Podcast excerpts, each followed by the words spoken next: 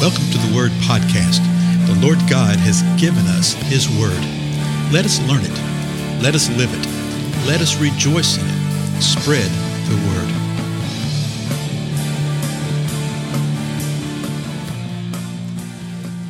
Blessings, everybody. This is Dale, and I thank you so much for joining with me on the Word Podcast.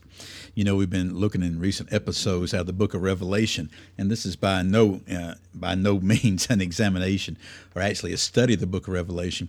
We're just seeing what Revelation has to say about some of the things that Jesus had been saying in Matthew 24 and 25. It just sort of getting a very, very, very high overview picture of what is going to be occurring we've seen that Jesus opens up a scroll that was sealed with seven seals. Okay. And remember, he broke the first six seals in the sixth chapter of Revelation. Then in the seventh chapter of Revelation, there was a, a bit of an interlude for some things. We see some things happening, and then he breaks the seventh seal. When he breaks that seventh seal, that means that this scroll, this document, is open. And there's debate as to what this actually is.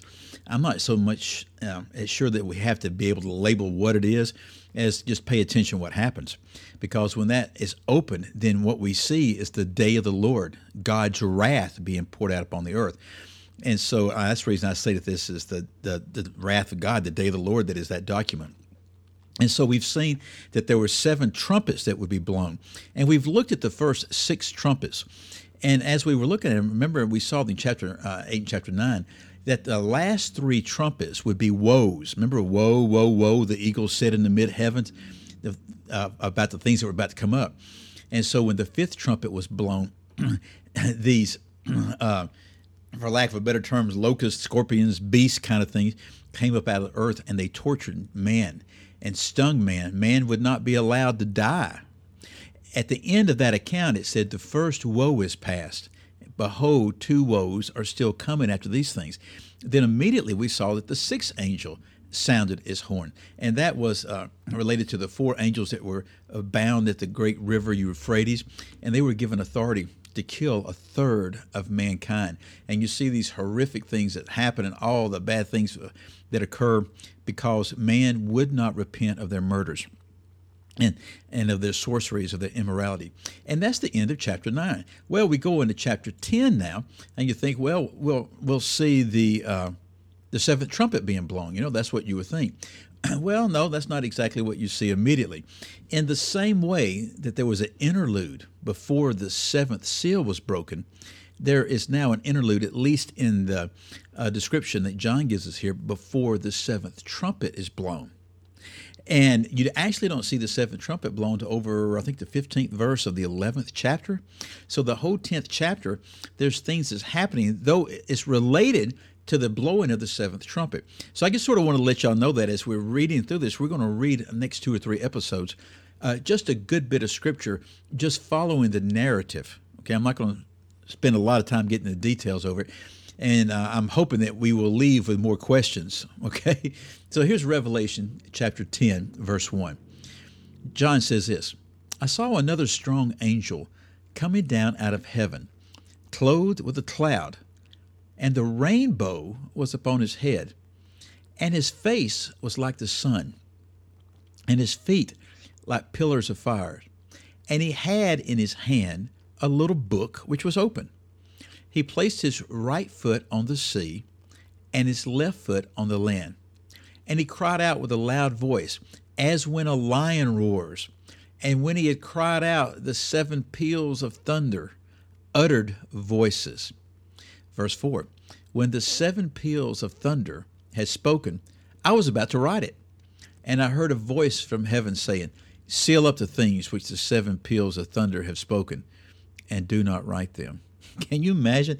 John is caught up to heaven, and whether it's uh, uh, literally physically, or if it's in a vision, or if it's in a dream, or it's a combination of all these things, and he's having this encounter, and he sees uh, what is described here as another strong angel coming down.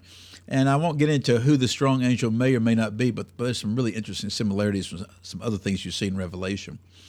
And this strong angel cries out with a loud voice, like when a lion roars. That should be a major hint right there.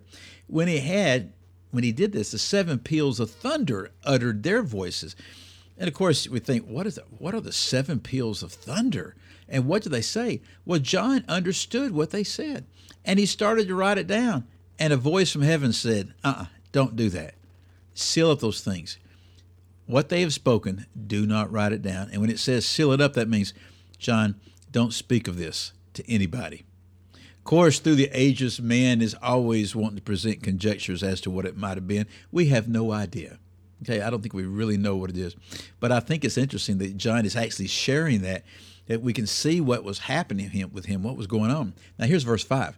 Then the angel who I saw standing on the sea and on the land lifted up his right hand to heaven and swore by him, as a capital H, who lives forever and ever, who created heaven and the things in it, and the earth and the things in it, and the sea and the things in it, that there will be delay no longer. Verse 7 But in the days of the voice of the seventh angel, okay, see, we're, we're waiting for the seventh trumpet, right?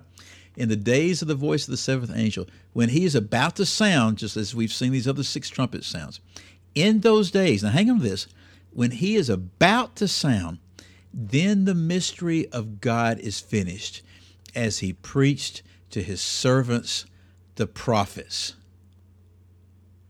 Now, think about that. Okay? We have major timing elements right here. What John has just learned is that the mystery of God is finished. Now, a mystery is something that is a truth that has been there all along, it's either been hidden or we're unable to see it. And he says the mystery of God is finished as he preached to his servants, the prophets what the Lord had been speaking in and through his prophets through all the years related to his kingdom and all that was going to come about, particularly in relationship to the salvation of mankind. It is about to be finished. And it's, and it's going to happen in the days when the voice of the seventh angel is about to sound. You know, there's all sorts of debate all the time about. Uh, when the Lord is going to return, when various elements of the Lord's return is going to take place. It's usually centered around the rapture of the church, which is sort of an interesting thing because, you know, we really are all about us, aren't we? It's about me, me, me, me. The Lord gives us so much information about so many things, and we just want to know, uh, uh God, when do we get out of here? But uh, this right here is a real timing element, something we can really, really hang our hat on, knowing that the mystery of God is finished in the days that the voice of the seventh angel is about to sound. We're actually going to see more about this in a few more verses as we go along.